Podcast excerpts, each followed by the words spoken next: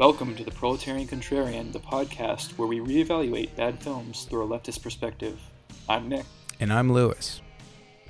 and the two of us have excavated something not quite dead from the annals of film history. Ooh! Spooky. Spooky and terrifying. We've dug up the mummy, Tomb of the Dragon Emperor. Dun dun dun. and uh, we should refer to it as the Mummy 3 from now on because I don't want to be saying Mummy Tomb of the Dragon Emperor over and over again. And funny enough, they actually don't spend that much time in the actual tomb. It's like 10 minutes of screen time. Yeah, that's true. Unless it's metaphorical and like, you know, modern day China is his tomb. Or uh, the film is a tomb.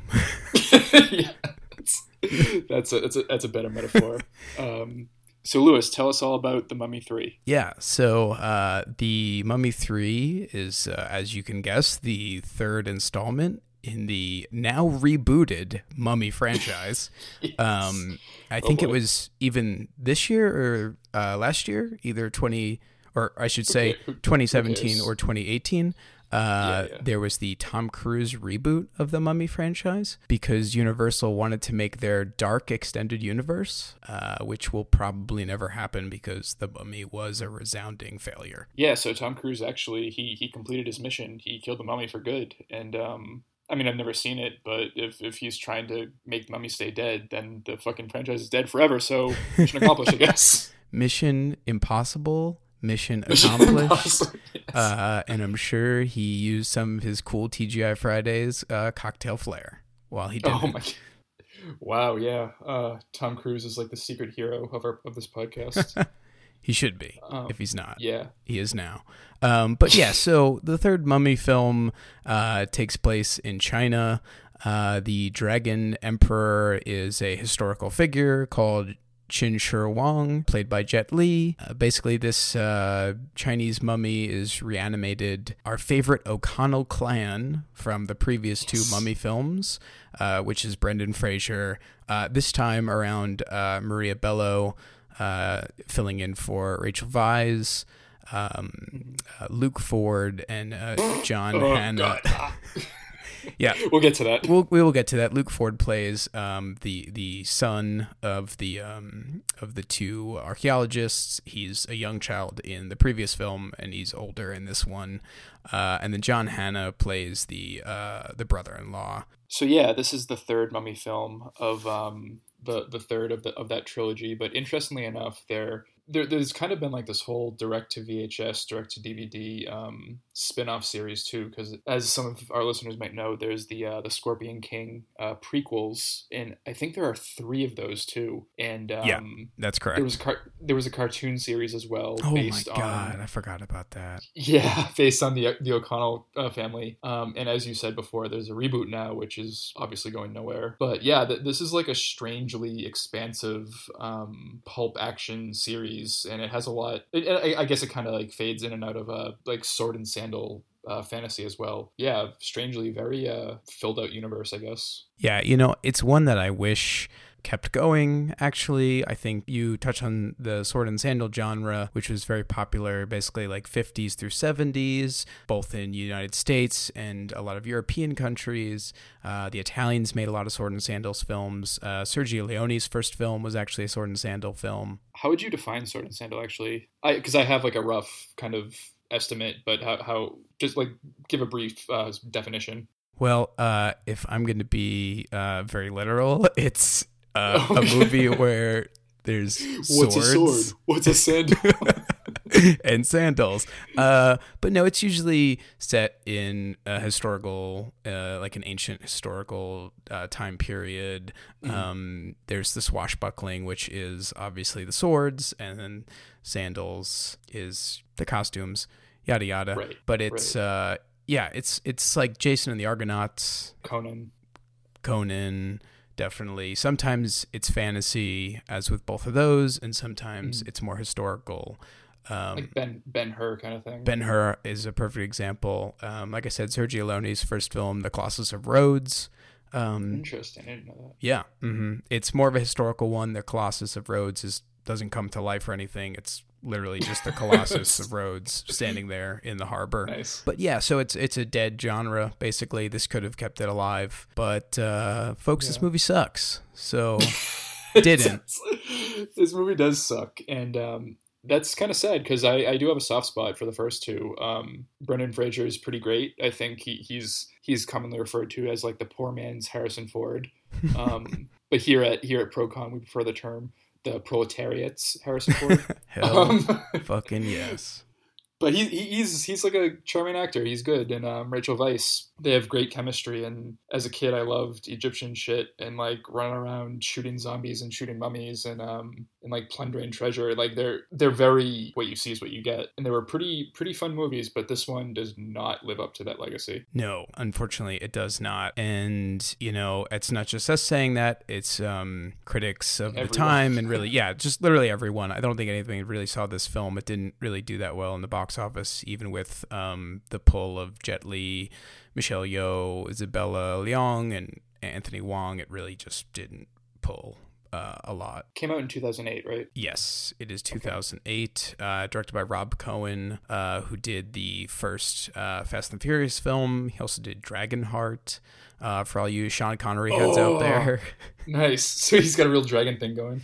yeah, there's actually, and he did the Bruce Lee story, and that was called like the Dragon or something. So he Yeah, had three Tale of the movies with the title Dragon. I actually, and that's kind of kind of surprising because um, that Bruce Lee story movie, it it kind of has a made for TV feel, but it, it's a pretty, it's a pretty, I think it's pretty solid. I think it, I mean, I haven't seen it in years, but I thought it was decent when I first saw it. Yeah, uh, Rob Cohen can direct sometimes. Uh, not this time around, unfortunately. That's that's for sure. So I found a review by Mark Jenkins of NPR that I really uh, think encapsulates all the problems uh, with this film.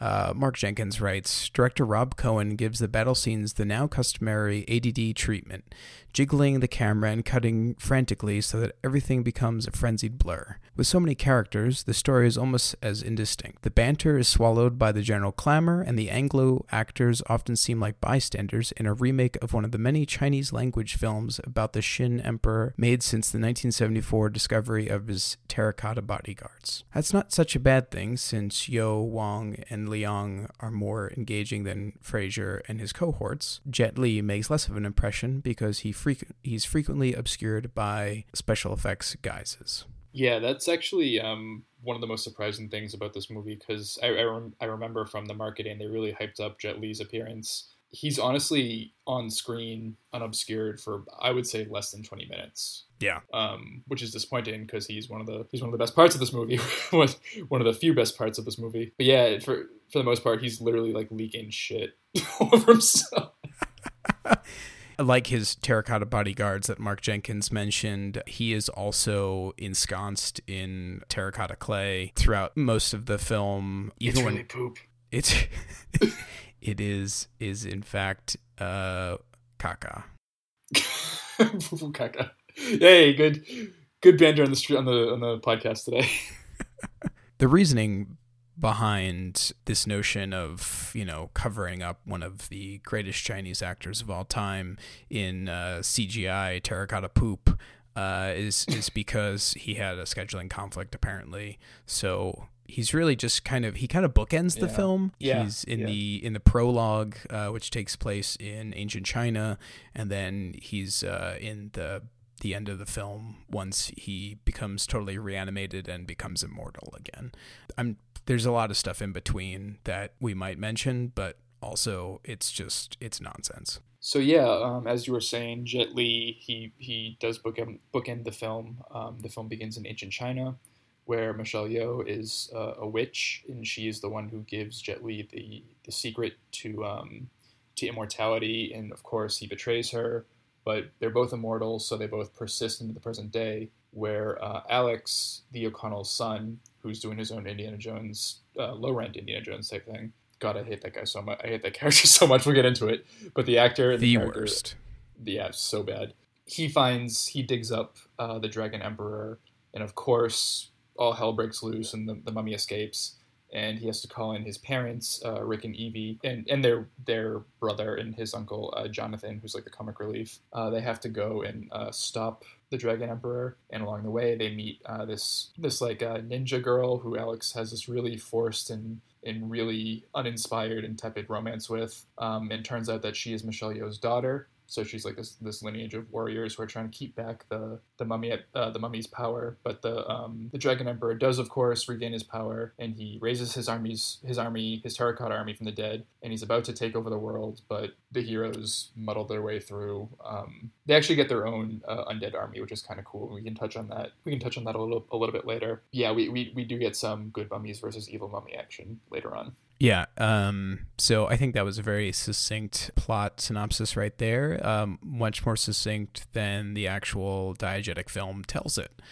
Um, Yes. Because it is, we are Yes. unfortunately not going to highlight the screenwriters of this film later on the podcast.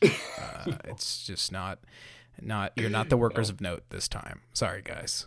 No, the workers of note would be the actual workers who built the Great Wall of China. Yeah, that's true. And we'll talk about that later as well. That Yeah. actually comes back. But yeah, so Nick and I actually watched this film together. Usually we watch this film our film separately. Um, but I have a Netflix subscription. This just went to Netflix. Actually, all three of them did. So if you do want to binge the series, you can do that. Or if you want to boycott Netflix because I don't know, they're probably terrible. Yeah, Do that I mean, as well. Watch the first two uh, pirated. Don't watch the third one. no one to watch any of them on Netflix. skip the third one entirely there's there's really uh no reason besides uh i don't know uh, the things we'll get to later i guess Well, I mean, we can get to them now. We can get to the little moments and aspects that we did like, um, few and far between as they were. To start off with, I guess we kind of already touched on this, but um, Jet Li and Michelle Yeoh, uh, they're both great. They're both great actors. They're both great performers. They're both great at stunts. I think, like I like we had alluded to earlier, one of the reasons that we were most excited for this one in particular was because the marketing pushed Jet Li, Jet Li, Jet Li. He's the Dragon Emperor mummy, and even though he wasn't really in many of the scenes, when he was, he he just like commanded everything around him. I think. yeah it was just unfortunate because you know hero had already come out by now um, Yeah. obviously crouching tiger hidden dragon so many of these wuxia films you know this real rich chinese tradition of martial arts cinema that was just entirely squandered here Yeah, you you you literally have the nameless hero and Shu Lian from from Crouching Tiger, and like both of those movies were recent at the time too, um, and they're facing off, and it, and it, the fight is just so bland. to touch back on what Mark Jenkins of NPR said, like it really is um, kind of the it was the Hollywood du jour way of filming action scenes at the time.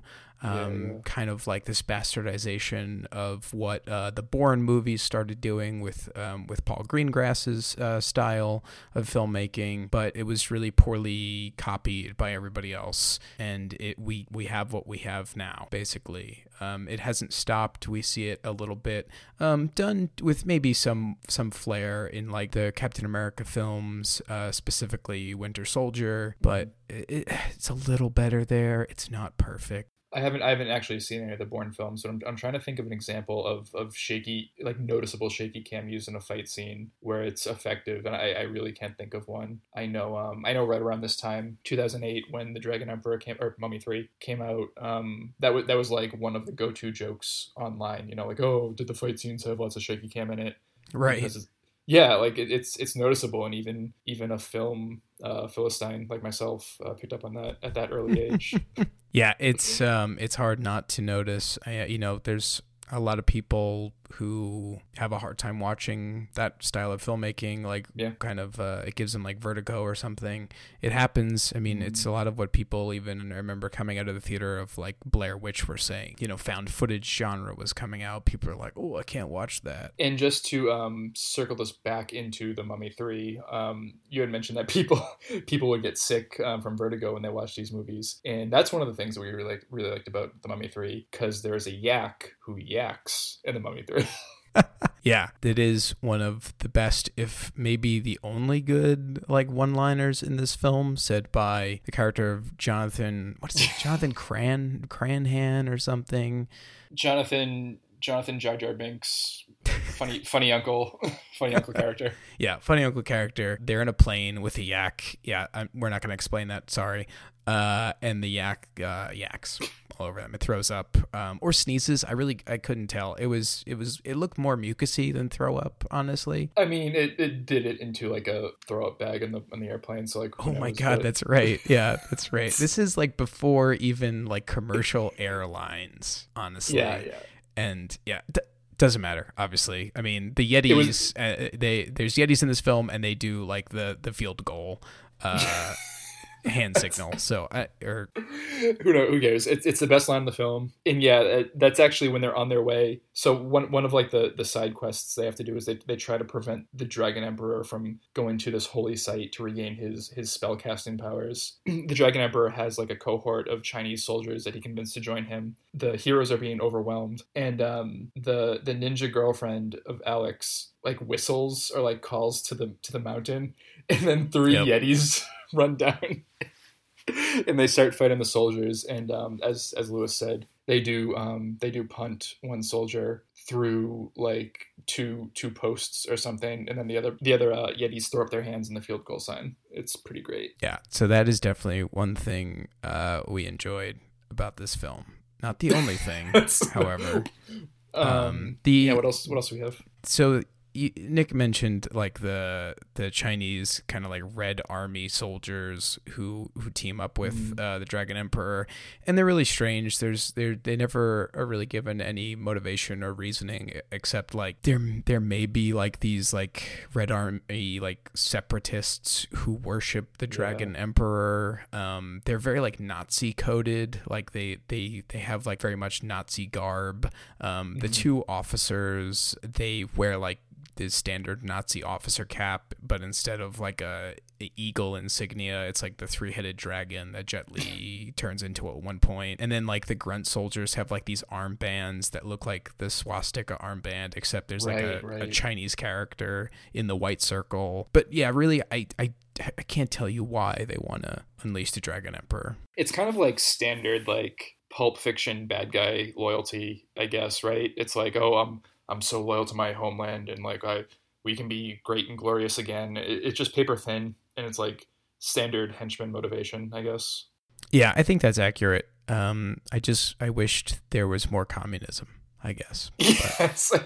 yeah, they, they should have been Maoists. They should have been blatant. They, they should have like actually been carrying the red little red book, and they should have um they should have mentioned that in the film. That would have flown. Yeah, and they should have uh, like wanted to resurrect the Dragon Emperor to then like kill him forever because they're anti like monarchy. Mm. That'd been cool. Yeah. Yeah, it's like where we want to resurrect the monarchy and then kill it again just because like as a show of strength to the to the west. That'd be cool.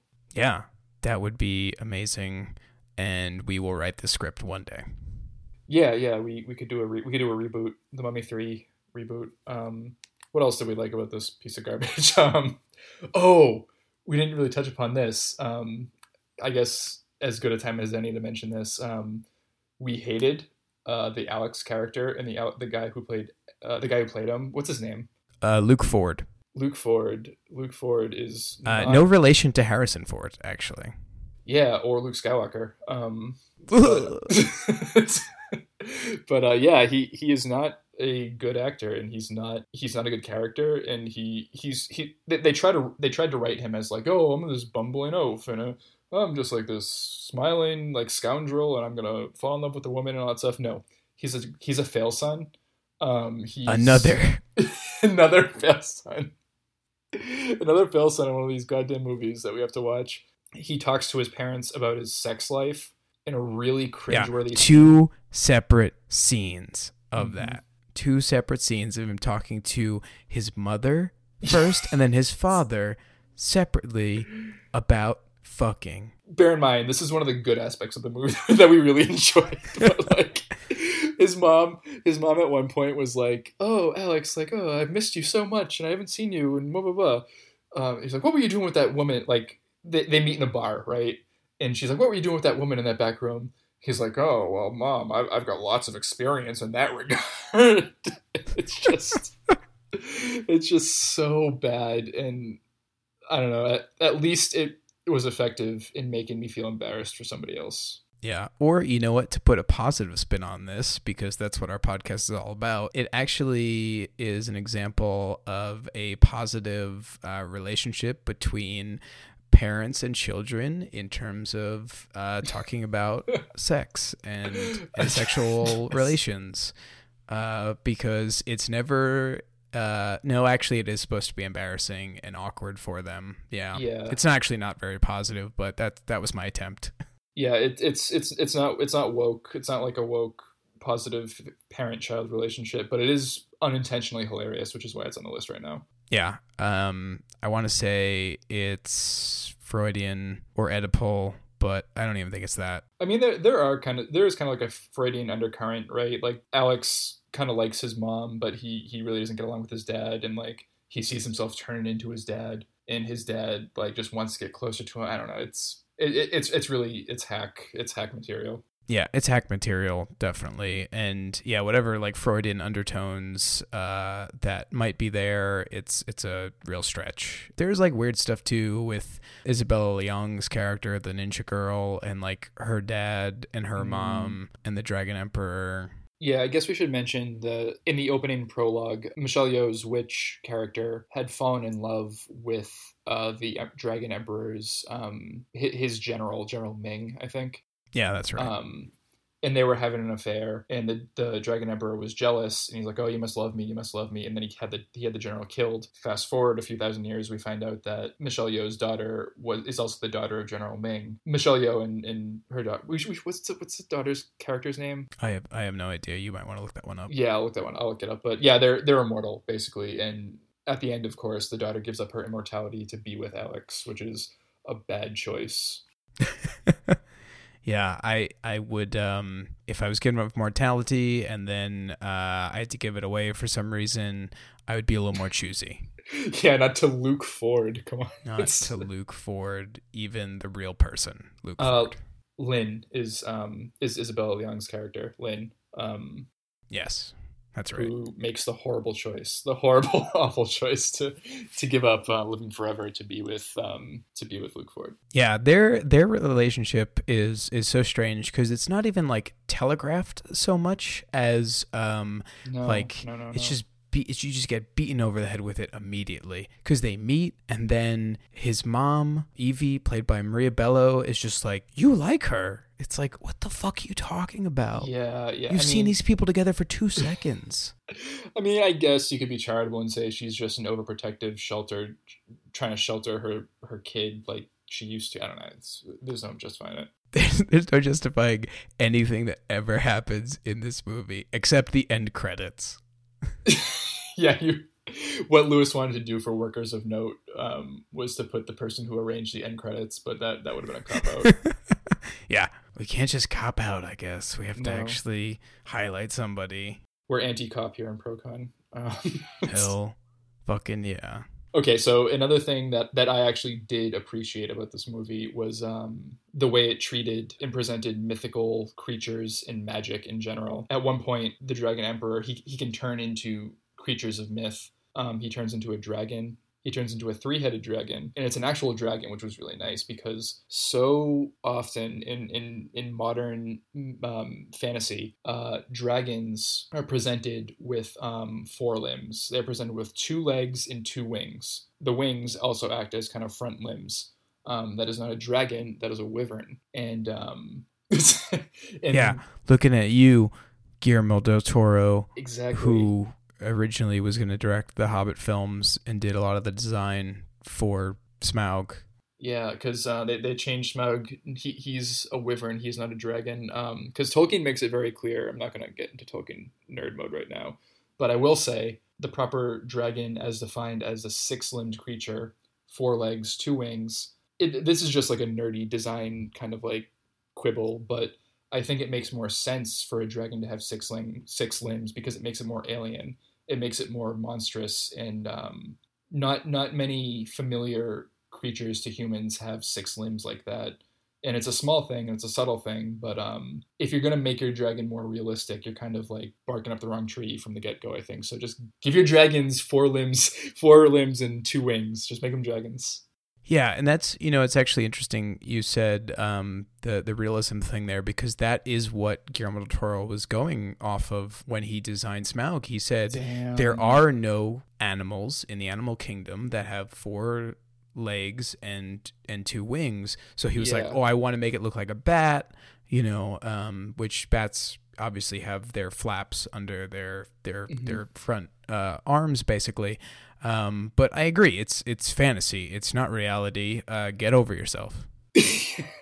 I, I think that that six six limb versus four limb thing I think that did stick in my head just from like reading interviews pre production on The Hobbit. But as everyone knows, Smaug should be most similar to a cat and not a bat. That that's just really stupid. Yeah, definitely. We only respect the Rankin and Bass uh, Yes. Hobbit film and the soundtrack. Uh, if you make a Hobbit film that's not a musical, uh, we don't truck with you. Exactly, exactly. The, half half that goddamn movie, sh- half those goddamn movies should have been singing. But um, to get back to the Mummy three, again, Oh yeah, this is not uh, the Hobbit uh, Yeah. trilogy episode. Oh. Oh. shit. that one might be in a tank, folks. That one might be coming down the river on a barrel, as they say. Um, um, so yeah, Jet Li can change into beasts. He, he changes he changes into a three headed dragon, which is dope. He changes into a an imperial Chinese lion. Was that what it was? Uh, yeah, that's correct. And of course, other mythological creatures um, featured very prominently at the end are the the terracotta warriors, um, which are based in reality, but they're they're, obvious, they're obviously not battle droids. Um, but what's cool and um, kind of a pet peeve I have of Hollywood trends when it comes to fantasy and magic is uh, whenever a Hollywood movie is made about Eastern fantasy or Eastern myth, like like any kind of Asian flavored um, fantasy or magic. It, it's it's basically like knockoff Buddhism or, or Taoism, right? Like it's it's very mystical. Um, it's Orientalist, ranges the gamut from mildly to extremely racist. It's this kind of like woo woo intangible stuff. Um, but one thing this movie did well that I appreciated was it presented the fantasy and the in the in the magic in a much more concrete manner, something more in the in the vein of like Jason the Argonauts. Not to say that this movie doesn't dip into like racialized or orientalized tropes and everything, which it does, of course. But um, at least the presentation was a little bit more unique than the standard like mystical, invisible uh, magic of the Orient type thing. It was more um, it was more flesh and blood than that, I guess.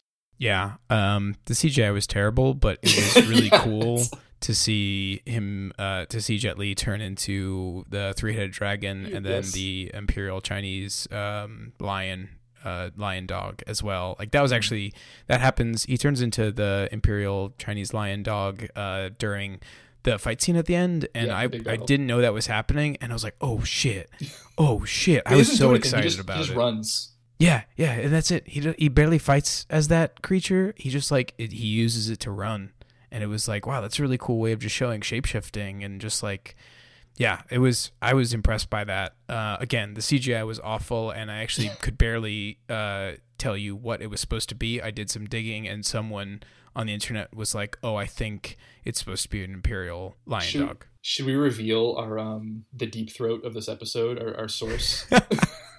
Yes, uh, you you should take the honors there. You, Oh, okay. you were the one who found that one. Yeah, so I I found Rickipedia, which is which is not the Rick and Morty Rickipedia. It is um it is, it is named after Rick O'Connell, the protagonist of all, all the Mummy movies. It, it's it's this specific wikis that are like devoted to specific fandoms are really fucking strange, um, and this one is no exception. um, so I, I I waste a lot of time online and um different different fandoms wikis are are very are like have their own kind of like foibles and, and personalities. The distinctive character like character of Rickipedia is that um, it does these really detailed and um, and really intricate plot descriptions of like the movies, but they end halfway through.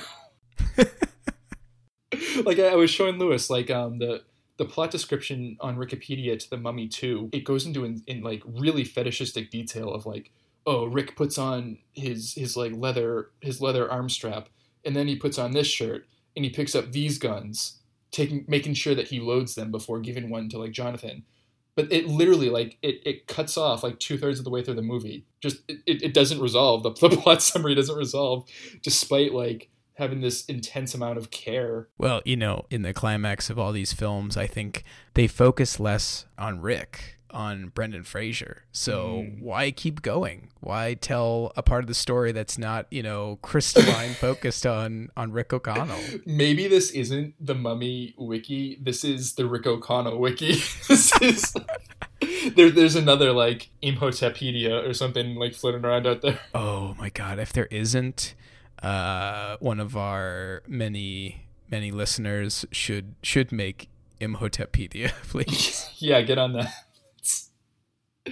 oh my god. So yeah, um I guess one one other notable thing. This is the last big thing that I really liked about this movie. Um and it, it's not really a big thing. It, it- this is kind of a stretch, but um it is leftist. It's a leftist stretch. The, the big battle at the end with the Terracotta Army, um, they do fight off against the good mummies who are led by General Ming, and his mummy army is made up of the workers that built the Great Wall. It means nothing, but you literally you literally do you literally do have the proletariat the proletariat rising up against the Imperials, which is kind of cool. Yeah, and you know it's it's a fine battle sequence. Um, there's a, there's a lot going on within the battle sequence.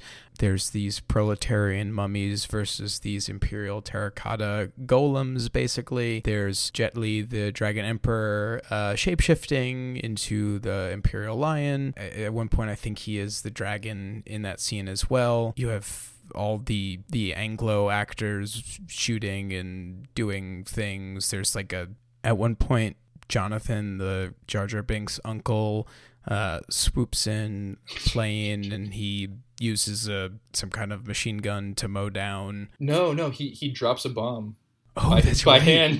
That's By right. He does drop a bomb and he kills the separatist Red Army uh, officers. No, actually, hmm, well, actually, he he disables their vehicle and, and destroys most of the soldiers, but the officers they fight Evie and Lynn inside the Great Wall, and they get squished by a giant gear. Oh shit, that's right. I remember when we were watching it, I mm-hmm. was like, that was an unceremonious like- end to them. yeah. Like they just get a bomb dropped on them, but then that's right, they have a little bit of a fight scene, which could have been a really cool fight scene mm-hmm. within the the kind of like weird mechanisms within the Great Yeah. Wall. I have no idea what they even did those mechanisms, but um, shafts and gears, and it could have been a great fight scene if it was directed by like Ang Lee or uh, an actually talented director Or us. Or us, really anybody who's seen like three wuxia films could do a better job. Uh, they yeah they get crushed at one point, like they get kicked into these gears, and you just you just hear crunching, and that's they're they're done. I guess we could make this episode a little educational too. Um, how would you define wuxia for our audience? It's a Chinese uh, genre of story that goes back. I mean, centuries. Basically, it's not just what we typically think in in the film world is uh, Crouching Tiger, Hidden Dragon, the jumping around, the flying, the sword play, some magic, but the stories themselves go back decades, generations, um, and and they focus more on like ancient Chinese magic, I believe, in the stories. The classic uh, cinema sense is is the more ballet type sword choreography, very acrobatic scenes. Yeah, like you were saying, Crouching Tiger. Another good example is Hero, and th- th- those are the two examples that we mentioned at the start of this episode, Michelle Yeoh and Jet Li, respectively. I guess another one that was kind of contemporaneous with this was House of Flying Daggers, but Yeah, no, definitely. yeah, just real, real high flying uh, wire work is very prominent. Um, I guess if you want to be a little poetic about it, like communicating emotion and tone through through fighting and action is is a big uh, hallmark of it. But uh, the Mummy Three had none of that because the fight scene sucked. Yeah, I mean, usually with the fight scenes, not only do um, they serve as this this great visual flair throughout the film, uh, throughout wuxia films, but they also serve the plot. Uh, serve as Nick said, these character beats uh, via emotions and such. But I, yeah, I can't tell you what happened in most of the fight scenes in in the Mummy Three, nor how they advance the plot. Besides, they get you from point A to point B, then point C to D. Right. I, the only one that that's even really memorable in my mind, like like a, a fight, not like a huge, not not the huge big battle um, between the mummy armies, because that was memorable at least. the only the only one on one fight that stands out is when um, Brendan Fraser and Jet Li throw down at the end of the movie. There are some wuxia elements. Um, I think at one point, or, or when it starts, Jet Li leaps down from like this balcony and he he does like the wire flip and he kind of spins in the air. Um, Right. But it. I mean, this is. I feel bad because we're, we're really ragging on this movie right now, but um, yeah, it, it's just not shot well, and like you, you have literally one of the best martial artists in Hollywood, like martial artist actor actors in Hollywood, doing it doing a fight scene, and you shoot it like shit, and it's it's boring to watch. It's interesting because you know Jet Li. It's not even like he stopped doing Hollywood films after this. He Yeah. he'd done a ton. I mean, he's he's in all the Expendables films. Um, I think um, Danny the Dog is after this one. Which you ever see that one? No. Uh, Danny the Duh. What? Yeah, yeah, yeah. It's uh, a French director did it. Uh, uh, Louis Leterrier. Jet Li plays a character named Danny, who's like a pit fighter, basically, Okay. and uh, he's like feral because of that. And then Oh my I think. Morgan Freeman's character like teaches him how to be human again Oh! or something. I Yeah, think I do. This is Yeah. like vaguely familiar. yeah. I mean, even that film Yeah. uh, does the fight scenes better. I, I can't speak to the Expendables, but I bet they all do the fight scenes better than this fucking movie. at least like at least they must have more energy or like like like life to them than the fight scenes here these are just Yeah. but yeah and yeah like like we were saying earlier for Jet Li isn't even in most of this movie and um when he is in his terracotta form he's not really fighting he's like shooting he, he has elemental control the, the five classical uh, Chinese elements um water fire earth uh wood and metal he he just he's just he's just like shooting fire out of his hands and stuff and it, it's really I was gonna say it's really boring, but he, they have some interesting applications. Like I remember at one point in the chase scene through through downtown um, Hong Kong or, or wherever it is, I think it's Hong Kong or Singapore. I don't remember exactly. he shoots ice not at the car chasing him, but he shoots it on the road so that the car slides. I, I can always appreciate like a, a creative, non-direct use of magic like that, but very, very, very few and far between. Yeah, I, I would say the the most interesting applications of his uh, elemental powers are probably in that chase scene, actually, because he he uses his fire power to uh, ignite the fireworks, and he uses yeah, his yeah, control over wood to move something. I don't remember, but I remember when we were watching it, you were like, "That's neat." You know, thing he does, he so Rick and Evie and all the heroes are chasing his vehicle in a fireworks truck, and he uses his control over wood to open up the box of fireworks. I think. Yeah, that's right. And then he lights it on yeah, and he lights them, which is, is just is kind of cool. Um, Yeah. Um, so I guess we do remember a little bit more about these scenes uh, than we let on, folks, but they're still very ha- uninteresting. and we're having to work for it pretty damn hard. So I think that's about it in terms of what we liked about this film. Oh, there, there's one thing that I let's say I liked. I don't know. I mean, uh, liked in quotation marks. I thought I should like it um, at first, and then I realized today that it's it's stupid and manipulative. um, there's a character called Mad Dog McGuire. Yes. Uh, Mad Dog Mattis McGuire. our former Secretary of Defense. He's introduced during the there's a there's a club scene very much like the the club scene from uh, Indiana Jones Temple of Doom. Do you know what that? Uh, do you know what that club was called in Temple of Doom?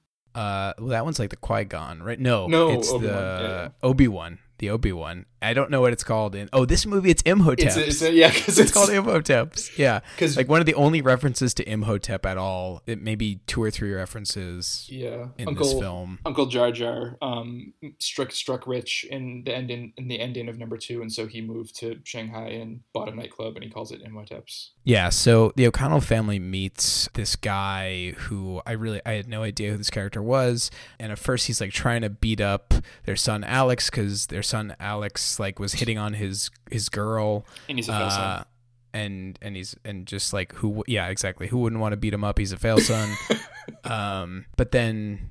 Rick Brendan Fraser is like, Mad Dog, oh my god, I haven't seen you since the war. Ugh, we're best friends Yeah, And I just honestly, I was like, I haven't seen number one and number two in a while. I was like, this is probably a character who's in every single film. Did no research on that until today.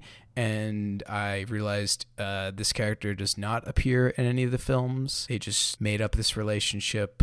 Really, just a sentence. That sentence right there. Haven't seen you since the war. They they kind of explain away their wartime involvement in that one in that one sentence. He's so forgettable that his Wikipedia article is blank. Oh, Oh, shit. Fuck you, Mad Dog Mattis McGuire. The truth comes out. Damn. Oh no, I'm sorry. Here it is. McGuire was Rick O'Connell's old French Foreign Legion comrade from Rick's past. That's not redundant. He, they, they knew each other in the in the French Foreign Legion, apparently. Wait, were they in the French Foreign Legion? Yeah. How does that make any sense? Rick is in the French Foreign Legion at the start of the Mummy one. Oh shit, that's right. That's how I meet him. yeah, yeah. Yeah. So then they're both in the French Foreign Legion during World War II. Well, it's a, it, no, they they used to be together, and they, they they were comrades back in the day. Oh, okay. It's it's a it's a it's a classic retcon. You see, what you have here is a classic retcon in your in your third entry. This this film is very elaborate, very Expensive fan fiction.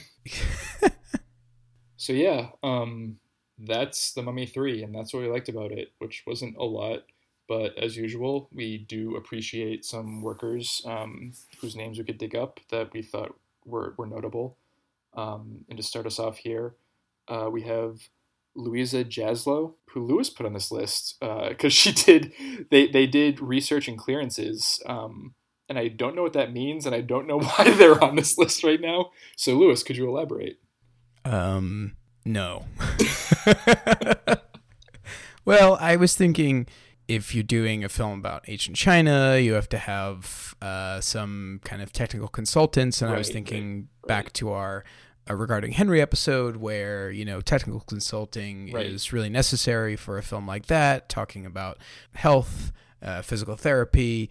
Um, so I tried to go through the IMDb page to Mm-hmm. find something specific, like you know, uh, historian, uh, something Right. like that. And this was literally the only person I could find that had a title anywhere close to that. No, that- that's that's. I fair. don't know what clearances means. I can't tell you. I thought it was like maybe clearances for artifacts, like I have a going to like. I have a theory. What's your theory? May, may I posit a theory? Yes, I'll allow it. well, yeah, I, I think that's that's legit because you, you were on the right track with the artifacts and everything, and the um, because a big part of this movie deals with the terracotta warriors and an actual emperor from from real history. Um, so yeah, like you were saying, something to deal with the, the artifacts, but also clearances. Maybe if there are a few scenes that are shot in like a museum, I don't know if they needed to needed to have a go between um, between the studio and the the Chinese government, um, or or the like the any kind of like council Chinese council Yeah. that cares about like historical artifacts or tries to preserve them or whatever. Yeah, it's possible because I know. I mean, the film was shot in China. Uh, Yeah. Rob Cohen wanted them to shoot in China as much as they could. Um, so I think that makes sense. I think it does have something to do uh, with museums, with uh, artifacts, uh, or you know what? Who the fuck knows? Maybe she's just like a military clearance person. I have no idea. You know, uh, they use like some military vehicles and, and shit in this movie. Uh, I don't think they have the usual military consultant, but who the fuck knows? And what's really important is everything that we just hypothesized, um, conveniently enough, are things that we either liked or didn't mind too much about the Mummy Three. So we're good either way. Um, we the next worker of note we have is Sanja Milkovic Hays, uh, who did costume design. It's really your standard period piece, late 40s costume design. The Chinese costumes are interesting as well, but you know what? They're better than the fucking set design. So we put this person here. Yeah, yeah. Because one one thing I know that I, as a film philistine myself, um, one thing that I always latch onto is good, solid um, set design or prop design or costume design. And set design was severely lacking in a goddamn mummy movie, which doesn't make sense. But um, in comparison, the the costumes looked pretty good. I thought so. Um, also, next on the list, um, these two should be obvious, but we have Jet Li and Michelle Yeoh. They're two great actors. They're two great expressive and physical actors, and they deserved a better script than this. And that's that's that about sums it up. Yeah. And last on the list, this is a surprise. This is someone who's actually not in this film. um, it's uh, Rachel Weisz Yes. for opting out uh, entirely. For, for reading the script and saying fuck no, and that's literally what happened. We, we found this on IMDb. Um, Rob, Rob Cohen had some ridiculous, like, sexist excuse. He was like, she didn't want to play a character who had a son in his 20s. Like implying Yeah. implying Mhm. that she was afraid of playing an older woman character. And Rachel Weisz was like, No, I read the script and it sucked. And I was all in like I was pregnant at the time, but I also appeared in two other movies that year. I don't know what they are. But um she Right. she had receipts and like so fuck you, Rob. Yeah. She- fuck you, Rob Cohen. You're uninteresting. So, Nick, who would you recommend this film to? no one.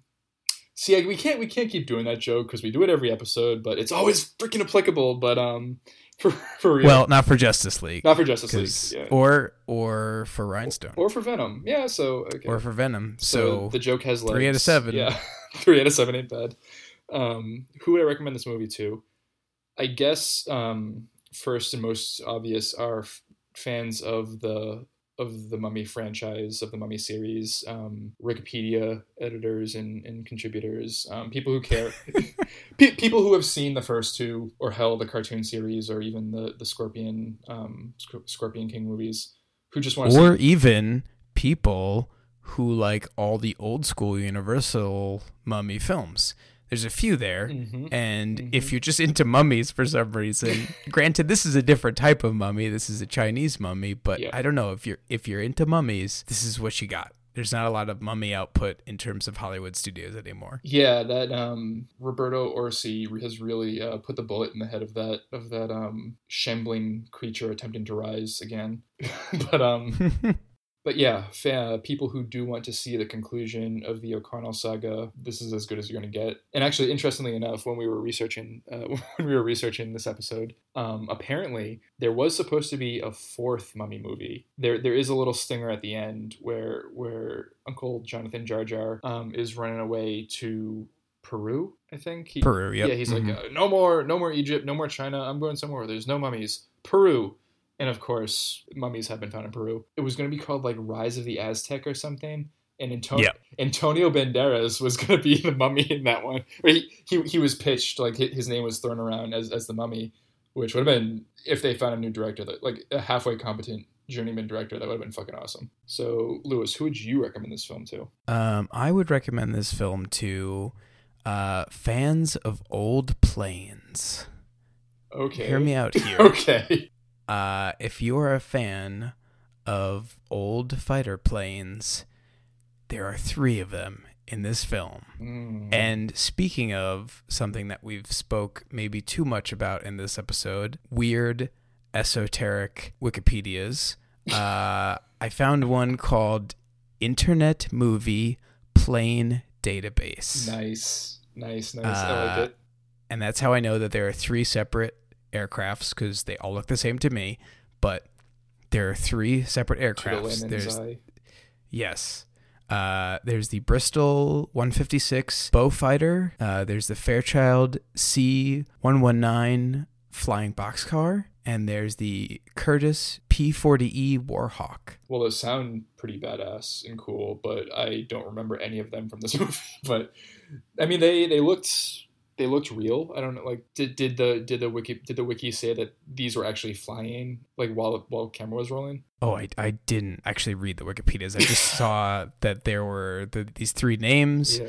and I took them and I put them in our notes. But I have no idea if they actually uh, used um, some kind of like actual plane or if they. I yeah, I have no idea if they actually even made up like a, a mock plane. I imagine they all look CGI to me. So Yeah, uh, th- there's inspi- maybe even inspired by these planes. I have no idea. That's what I was going to say. I, I think these still count if it's like a faithful reproduction, even through uh, special effects. So whatever, throw it, throw it on the heap. Um, Yeah, Um, and then my my next one actually is also another esoteric um, Wikipedia.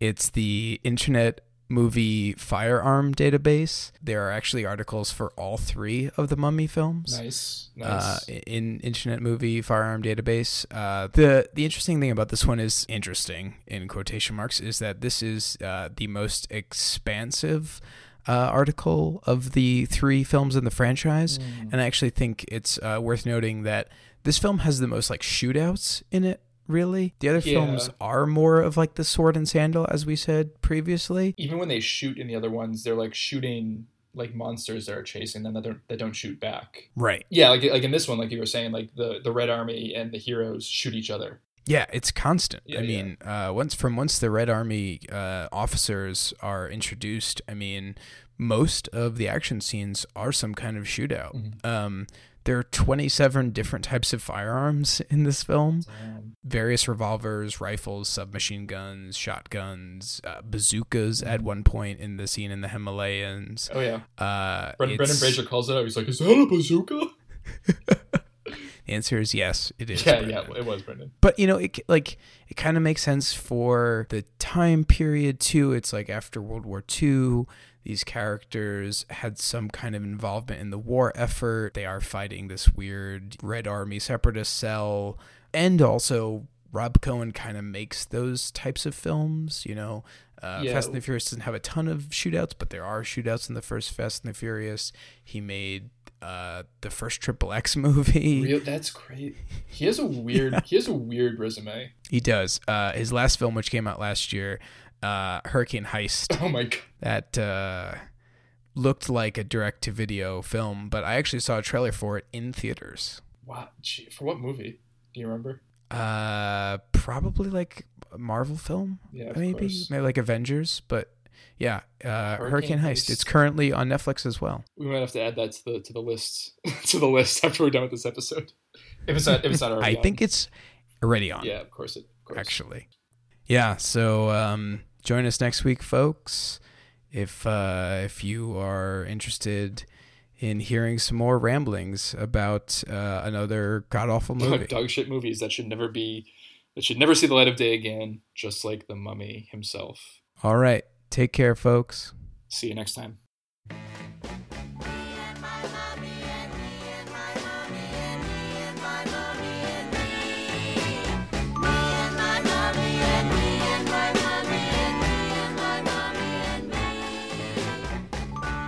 I saw the face of the mummy last night. Where